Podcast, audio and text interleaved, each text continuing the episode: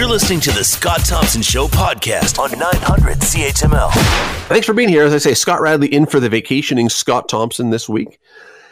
I, I, hope that I am not jinxing something. I hope I'm not getting ahead of myself. But, you know, we're hearing about kids going back to school and class in the fall, and we're hearing about things opening again and sports getting going and businesses opening. And, and it certainly seems, and again, fingers crossed, touching wood, doing all that stuff, it certainly seems like we are on the back end of the pandemic.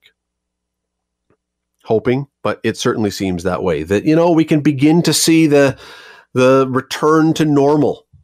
Maybe not 100% normal, but a return to normal ish. Yes, the applause is well warranted.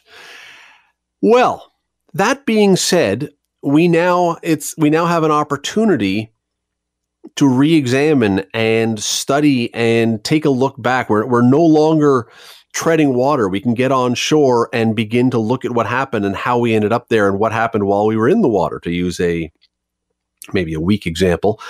And one of those things is the mental and emotional health of adolescents.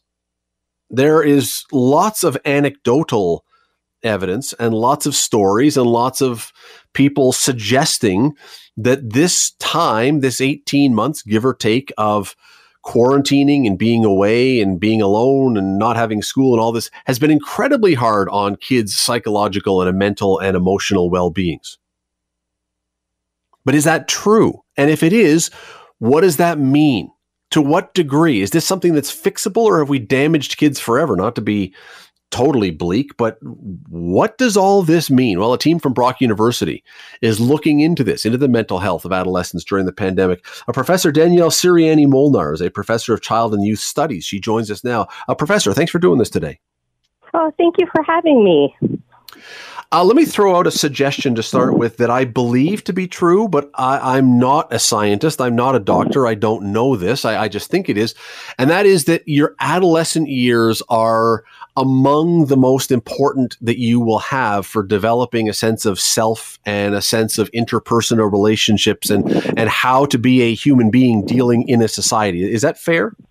I would say that's absolutely fair. Absolutely. So it's a prime time for identity development. So it's a time when uh, adolescents they start moving away from parents and more towards their friends. So not that parents aren't very important during this stage, they absolutely are, but friends take more and more of a central role as adolescence unfolds. So it's a critically important time. And the other thing we know about adolescence is that most mental disorders start during adolescence. That's when we first start seeing the early signs. So, definitely a critical period. So, spending 18 months away from your friends and communicating only virtually or by phone, that, that, that would then seem to be kind of fraught with landmines. Absolutely. It's definitely been a difficult time. I've seen it as a scientist and researcher in our research. I'm also a parent of two adolescents, so I've seen it firsthand at home. And, you know, I definitely think that uh, adolescents and children are very adaptable and show high levels of resilience, but it's definitely been a difficult time based on our data. Is the communication and the interpersonal relationships in that time, is it is it just the verbal communication that can help that? Can you can normal things happen if it's just verbal so you could do it over zoom or is there a physical component to it too the interaction? Does it play a role i think that the interaction certainly plays a role so um, a lot of the teens in our data were saying that you know at first so earlier on in the pandemic uh, things like Zoom and, you know, chatting by text and, you know, playing video games online with each other. Um, that seemed to be okay in the beginning. But as the pandemic wore on and on and on, um, from what we're hearing from the teenagers is that didn't fill the gap and that there was much higher levels of perceived social disconnection and higher levels of loneliness. Mm. And, and, you, you and your team, I, I, believe, have suggested, and correct me if I say anything wrong here, but that there was an uptick in the number of mental health issues, not right away, not as soon as we all went into lockdown the first time, but once the second lockdown came, and then further on from there. Uh, why would that be? So, this study that you're referring to, we were specifically looking at um, how perfectionism was related to mental health difficulties, specifically anxiety and depression. And what we found is uh, adolescents who are higher in perfectionism are those who feel that everything has to be absolutely perfect all the time, that they're highly self critical of themselves. What we found is from pre pandemic, because we, we actually had started this study long before COVID and COVID interrupted but pre pandemic to the first government mandated lockdown in Ontario, we actually saw depressive symptoms decrease a little bit. So you could almost see the teenagers just taking a big, deep breath, saying, like, ah, I have a moment to think. The schedule has slowed down. But what we saw was from first government mandated lockdown to the second, we saw a steep increase in depressive symptoms. And that was very concerning, showing that at that point, a lot of the adolescents were starting to struggle. So once the once the as you say once the rest and the the respite was done and they realized this was in for the long haul, it's when it happened. Yes, yes, that's correct. Now, again, I mean, this is this is an ongoing thing that we're looking into. This, I don't think we have all the answers right now. In fact, I know we don't. But would you believe that this was more pronounced in adolescents than in adults? Because we've also heard about adults who have had challenges with this time alone and not being able to get together. Is this is there something unique about adolescence that would make it more pronounced with them? Um, I have like I don't have specific data to speak to that. I know in another study that we're doing, this is on emerging adults, which are includes the age range from 18 to 25, so young adults uh, we're seeing similar things. Um, but I would think from a theoretical perspective, just talking about adolescence, um, I mean, this has been tough on everyone, so not to belittle the experience for anybody.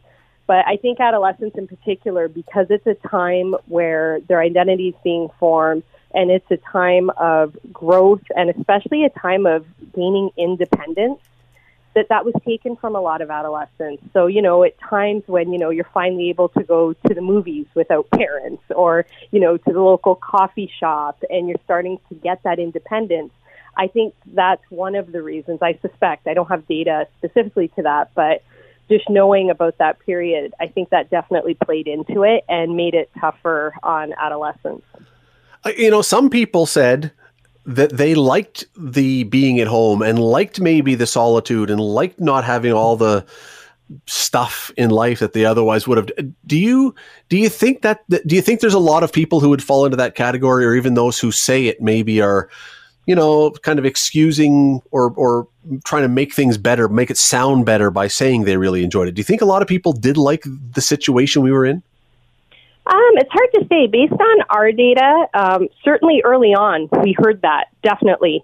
And even in our data, second lockdown and beyond, there's definitely variance and heterogeneity. So there are definitely people um, who did adapt very well, and they found that being home um, was actually more conducive for them. So I definitely think that there's people out there our data shows just based on trends that at least among adolescents and the young adult population that they were a smaller group uh, relative to those who found it incredibly difficult and challenging.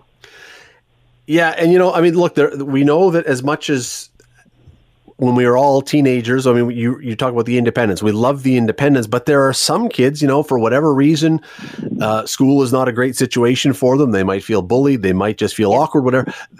Are there kids who may have benefited from this last eighteen months by not having to be around all their peers? I would think so. So again, it's you know, we're learning about this. We're still uh, going through a lot of our own data. I know certainly early on in the pandemic when we were interviewing uh, teenagers, there were a lot of teenagers who commented that um, they learned better at home. They were able to focus better. Um, this was a minority compared to the rest, so just to make sure that's clear. But there were definitely some students where they felt safer at home. They felt more comfortable at home. We heard from some youth it gave them time to uh, get even closer with their family. And so there are definitely some youth who uh, definitely had that experience. But at least in our data, they were a smaller group, I would say. I, I, just wonder if there's a lesson here going forward that if there are some kids that seem to have done better, even if it's a small minority, should we be encouraging that some kids do school online as opposed to in class because they seem to do better at it? Or is that really because of the development that we've talked about? Is that really maybe solving one problem by creating others? Yeah, it's hard for me to comment on that. I think it's way too early to make any substantive conclusions on that. I mean, the bulk of the research I've seen supports being in school. Um, if anything, I would say the data that I'm seeing and reading from other labs as well suggests that we need to improve school culture. We need to have a lot more supports put in the schools because they're not meeting the needs of all the students. You're listening to the Scott Thompson Show podcast on 900 CHML. And, and not to be silly, and, and, that's really not the point here, but I mean, literally almost every time we hear about some teenager that does something really terrible, we always hear that they were a loner. And, and, so I'm not sure that we want to be encouraging that, even if it may be something that they like. We, I think you're right. We need to be probably finding ways to improve their ability to deal with other people or find ways to make the culture better. Yeah, yeah, absolutely. I think we need a lot more supports in schools. I think that it was, um, you know, the pandemic definitely taught us the lesson that um, we're short of support in schools, and you know, we need more put in there so that we can support all students and especially the heterogeneity among students. So it's not one size fits all. So uh, that's become crystal clear, especially during the pandemic, that there's a lot of needs. Um, it's good that mental health has been talked about so much so that, but we need to kind of walk the walk now. So put in those supports and not just talk about it because there's a lot of students in need right now. As you mentioned a couple of moments ago, uh, one of the things that you've really focused on is kids who do we say suffer with or deal with or have a, a sense of perfectionism um, why that, that, sounds like a niche that sounds like a very specific group of kids. Why that? Why would perfectionism be something we would look at? Yeah um, a couple of things. That's the primary focus of my research. And the one thing is a lot of people when you say perfectionism they assume it's a good thing. So it's one of the most cliched things you hear in a job interview when asked about what your number one fault is. People say, "Oh, I'm a perfectionist," um, but what they're really trying to say is they think it's a good thing. Um, it's a badge. But the research has been, but the research has been crystal clear in that perfectionism has significant uh, mental and physical health effects. So, uh, one of our recent papers showed that people who are higher in perfectionism, these were young adults, um, they had more dysregulated immune systems. Immune systems weren't working as well, and that was through biological markers. So, it wasn't just self report. Other research shows people higher in perfectionism are more vulnerable to depression, anxiety, eating disorders, um, much higher, much more reactive to stress. Um, so that's I became interested in that a long time ago because um, as someone who did have perfectionistic tendencies uh, when I was younger, I was one of those people who thought, "Oh, it's why I'm successful. It's why I do well in school." When, in fact, it was quite the opposite. It was actually getting in the way, and you know, ignoring all of these physical and mental health problems that go with it. So I became kind of enamored in the field, and even now, continually surprised at just how harmful this way of being is. And, you know, a lot of people think, oh, it's a niche, but um, a study came out, I believe it was 2019, out of the United Kingdom, and it showed that perfectionism has been steadily increasing in Canada, United Kingdom, and the USA. And our own research from, we've just completed about three studies and I'm shocked. 47% of our sample, and these are young people, are self identifying as perfectionistic. So All right. So well, let me jump in for a sec because because one thing that then I, I, probably should have started with this because mm-hmm. with this question, what does perfectionistic mean then? Because I have a I have an idea in my mind, but if forty seven percent are saying they're perfectionistic, I, I don't know that my definition works anymore. Yeah. So the question we specifically ask them is, do you self-identify as a perfectionist? So that's the question that they're actually answering, yes or no. Um, but the way we define it in the literature, and like we have scales to measure this, is people who have extraordinarily high unrealistic expectations. So it's either perfect or nothing, and high levels of self criticism. And what we're finding is I also had the perfectionism scales in the data that we had. And when I look at the scaled scores for the self identified perfectionist versus the non, um, much, much higher. So they're actually being validated by the scale. So it's not just they're misconstruing what it is, um, they really are high. And just to give you a sense of what I mean by unrealistic standards, um, I can give you an example where a youth told me, I believe they got, it was either an 82 or an 84 percent. And the response was, oh, I failed. And so there was no margin of error whatsoever. Wow, I'd hate to think what they'd think of my high school grades. uh, they weren't that. Um, so, but I mean, there is a there is a we want people to be striving to be great at stuff. We don't want people to be filled with malaise and laissez-faire and not caring. So how do we find that balance? I mean, we're, we're maybe walking down a slightly de- bit of a tangent here, but how do we how do we find the balance between saying be great but don't worry about not being great? That's such a great question. I'm so glad you asked me that because right now um, we just started a new study of youth, and one of the questions we ask participants in the interview portion is what is the opposite of perfectionism? And I don't have their answers yet because the study just started. Um, but I've always been fascinated by that because I think a lot of people common commonly misconstrue that if you're not perfectionistic that you're necessarily lazy or that you don't care or that you don't have expectations but I know from a theoretical standpoint and what's in the literature so far is that you can strive to be excellent without striving to be perfect. So, you know, I'm, I can't wait to hear what the youth uh, think about this from their perspective. It's more important to hear their voices. Um, but I know from the adult literature and just from the theories out there that the opposite's definitely not being lazy and it's not not caring. So striving to be excellent would be um, having high expectations that are reasonable. And more importantly, it's being able to accept failure and learn from it and move forward rather than interpreting failure as I'm a worthless human being. Is there a difference? Is there a difference then between work ethic and perfectionism because one of the things that i hear now is you'll see stuff on social media whatever about people who well i don't really want to work or i want to you know i want to find something and only you know do and and a lot of us who have you know grown up with a really really strong work ethic kind of look at that and go really? Like if you want to get ahead you got to really work. But is, is there a difference between perfectionism and that work ethic idea oh absolutely because we the fascinating thing about perfectionism at least that i found is everyone always assumes that people who are higher in perfectionism are necessarily more successful. But what they're confounding is conscientiousness. So being planful, being a hard worker. So you can definitely be those things without being perfectionistic. What's ironic is people higher in perfectionism also tend to be higher in procrastination.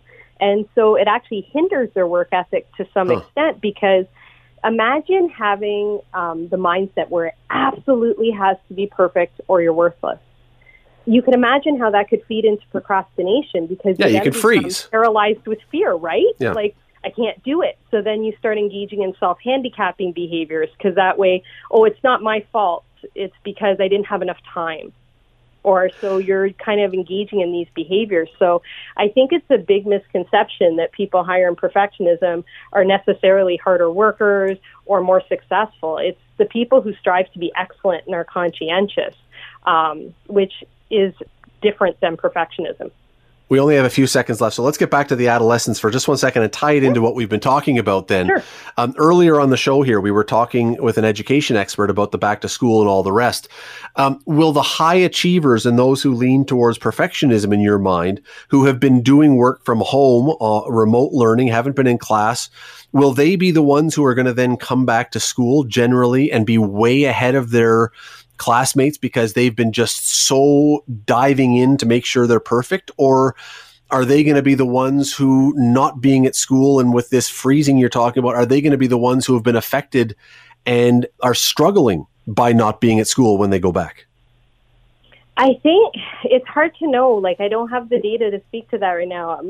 I would think that you're going to see a bit of both. Um, my feeling at this point would be that a lot are going to be struggling because a lot of the students who are higher in perfectionism feel like they've lost progress and feel like they've fallen behind, even if they haven't. The perception's there. So I could see higher levels of stress and them feeling a lot more pressure when they go back. Fascinating stuff. Uh, professor Danielle Sirianni Molnar at Brock University, Professor of Child and Youth Studies. Really appreciate the time today. Thanks for doing this. Thank you so much. The Scott Thompson Show, weekdays from noon to 3 on 900 CHML.